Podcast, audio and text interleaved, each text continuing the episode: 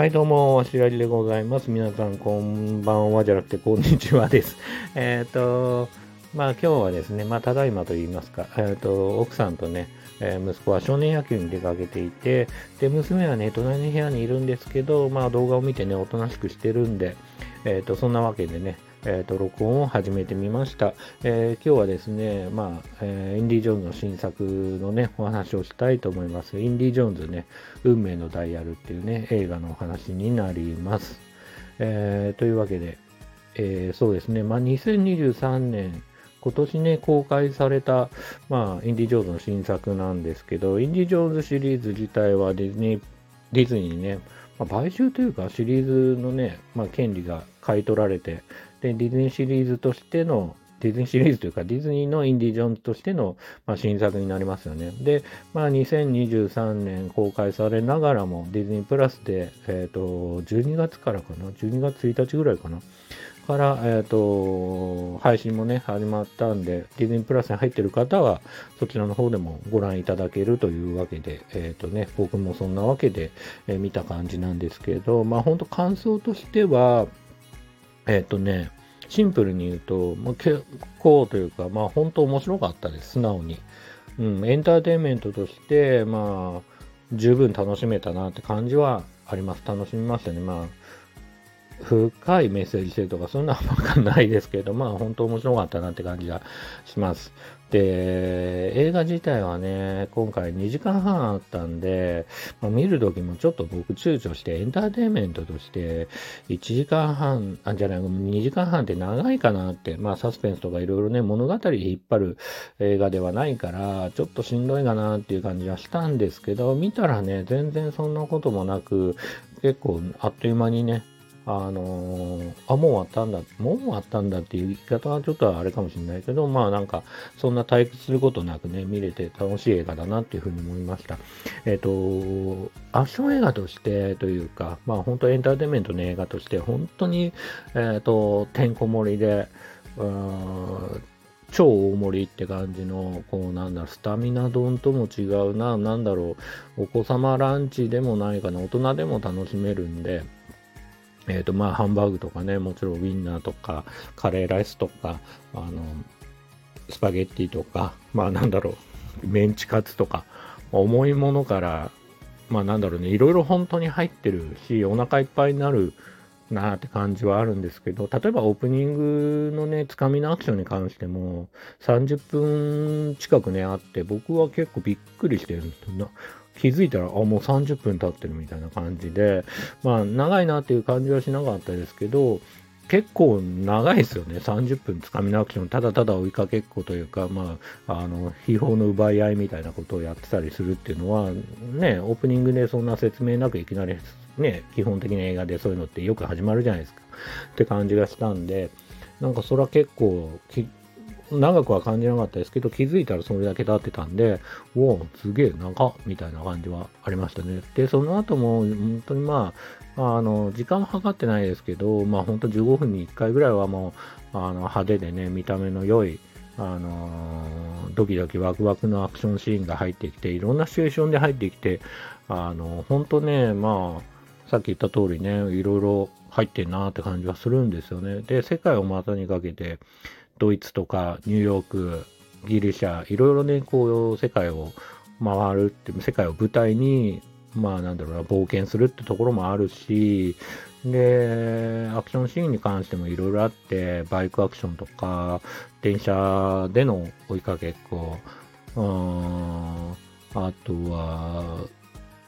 飛行機ですよね。飛行機に関しても飛行機内でのアクションもそうだし、飛行機に飛び移ったりとかのね、アクションとかもあるし、あの水中内での、まあアクションって言っていいかわかんないですけど、水中内でのこの冒険的なところもあるし、あの、カーアクションはめちゃくちゃ良かったし、あとは馬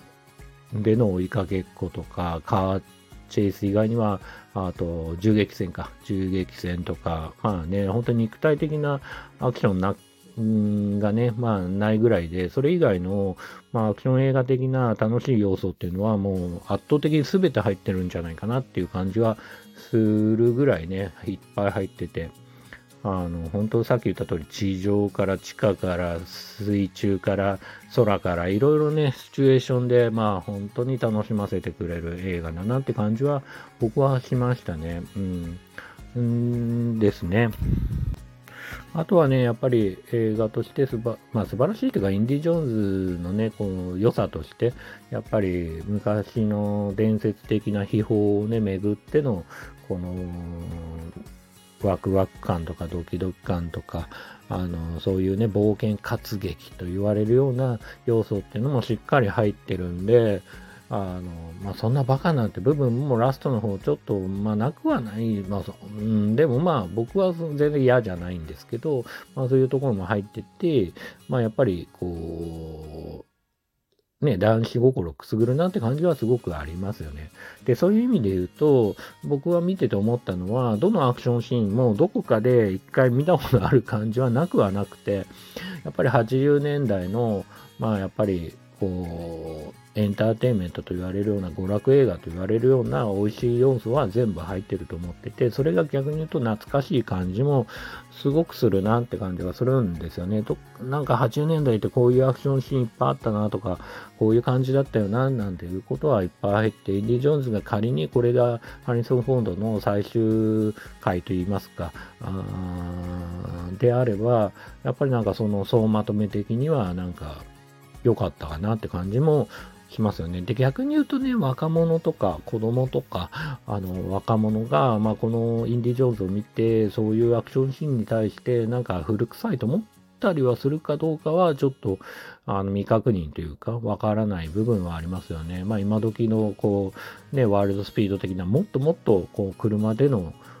カーチェイスをもっと進化させた何かとか、まあ、そういうものではないから、あの、あくまでも80年代にあったようなアクションシーンを今の CG 技術とか、まあ、スタント技術で合わせて、まあ、進化をさせてるっていう感じではあるんで、まあ、それをね、まあ、どうでも、なんていうかな、料理自体はやっぱり昔ながらのお子様ランチとか、やっぱりそういうレベルだから、それを進化させたとしても、まあ、本当のグルメとか、今時のあの食べ物を食べてる人にとってはどういう味がするのかなとか、まあ、好みなのかなっていうのはちょっと気になるところではあります。で、あの、本当映画をね、ここまではめちゃくちゃ褒めてるし、僕は本当にこの映画好きだなっていうふうに思える映画だなっていうふうに思ったんだけど、やっぱり気になるとこもあって、それはちょっと言わせてもらうと、やっぱり、こう、ウィキとか見てても、まあ今回のハリソン・フォードがもうそもそも80歳なんですよね。だから、まあ、ハリソン・フォードのアクションに対してスタントマンがやって、それをね、まあなんかフェイク動画みたいに、まあ顔を貼り付けて、まああたかもハリソン・フォードがやってるように見せてるっていうのも書いてあって、で、もちろんね、いろんな映画でそういうことってやってるかもしんないけど、なんかそうやって改めて言われちゃったり、ハリソン・フォードのそもそも年齢考えたらやってないよね、なんて思ったりすると、まあ、ハリソン・フォードがやって怪我をしてるシーンもあるみたいなんですけど、あのなんかやってないのかななんて思うと、ちょっと冷めちゃうんですよね。なんかこれも CG なのかなとか、下手すればもうこれ、いろいろ世界を舞台に出てるけど、これ背景も CG なのかななんて思ったりもするし、なんかそう思うとなんかすごくこう入り込みづらい部分もあったりとかして、そこはね、ちょっとマイナス点だなっていうふうには思ってて、で、ちょっと話をもうちょっと掘ると、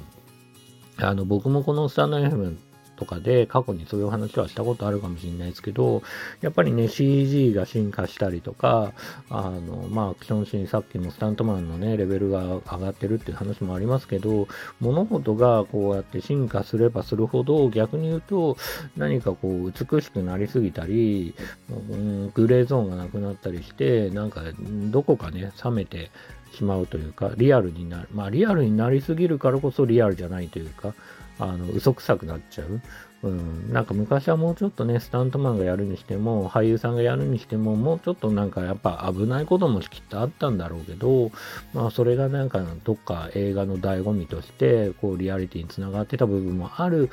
のも事実だと思ってて、どっちが正しいかわかんないですよ。もちろん怪我しろなんて思ってないし、僕もね、俳優さんに対して思ってないんで、どっちが正しいかわからないし、こう、CG、例えば爆破一つとってもやってる映画もあるし、やってない映画もあるし、で爆破を見てもなんかこっちは、あ、どうせ CG でしょなんて冷めた目で見ちゃうっていうのはすごく悲しいことだと思ってて、やっぱりなんか、ね、どこかでこうこれを現実だと思い込みたい部分もあって、まあ、それはもしかしたら、まあ、こっちもおじさんになったり、目が肥えたりすることで、そう見えちゃうのか、まあ、世の中が進化しすぎて、あれもこれもどうせ嘘でしょって疑いの目をかけながらね、例えば Twitter とか、まあ、SNS でもいいんですけど、まあなんかフェイク動画とかね、じゃないもの、真実の動画が上がってても、これってフェイクじゃないのかなとか、ソース元どこなんだろうなんて疑ってね、見ることってあるんじゃないですか。それと同じようになんかこう映画に対してもなんかこう疑心暗鬼になって、あの、なんか見ちゃうのかなっていう。ところもね、まあ、あるかもしんないですよね。そう思うとなんかね、こう、進化と90年代、えー、中盤からね、CG の進化とともに、どこかね、僕らも、うん、アクションの、アクション映画というか、エンターテインメントというか、娯楽映画のね、何かこう、醍醐味の何か、ね、重要なものを、まあ、失ってるっていうか、まあなんかちょっとね、残念な感じもありますけどね、特撮とか特撮的なものとはまたやっぱちょっと、ちょっと違うかなっていう、うん、感じはしてますよね。だからそこはね、どうしてもアクション映画難しいところで、うん、まあね、って感じはしますね。うん。で、さっき言った通り、まあ、で言うと、この映画はもうちょっとまとめに入ると、やっぱりインディ・ジョーンズ、運命のダイヤルはすごく僕はあの、面白い映画だなと思うし、アクションシーンは本当に良かったし、どのシーンも良かったし、もう一回見直したいなと思えるぐらいね、良かったなっていうふうに思ってるし、評価もね、僕の中では高いんですけど、あの、まあ、ハリソン・フォードがね、きっとやってない、まあ、やんなくていいんですけど、まあ、やってないのかなと思うとどっか冷めてしまうから、まあ、そろそろね、ハリフォードのこうインディアナ・ジョーンズの役を他の方が演じても、うん、まあね、次回作ぐらいからはいいのかなって感じも、そっちの方がね、割り切っていいのかなって感じもするし、難しいところですよね。そういう矛盾がね、やっぱりあるっていうのがね、ちょっと残念なところですかね。はい。というわけで、えー、今日はですね、インディ・ジョーンズ運命のダイヤルのね、お話をさせてもらいました。今、ディズニープラスの方ではね、あの、配信がね、開始されてるんで、まあ、会員の方は見ていただいたらと思うし、80年代ね、あの、こう少年だったね、男の子、今おじさんですけど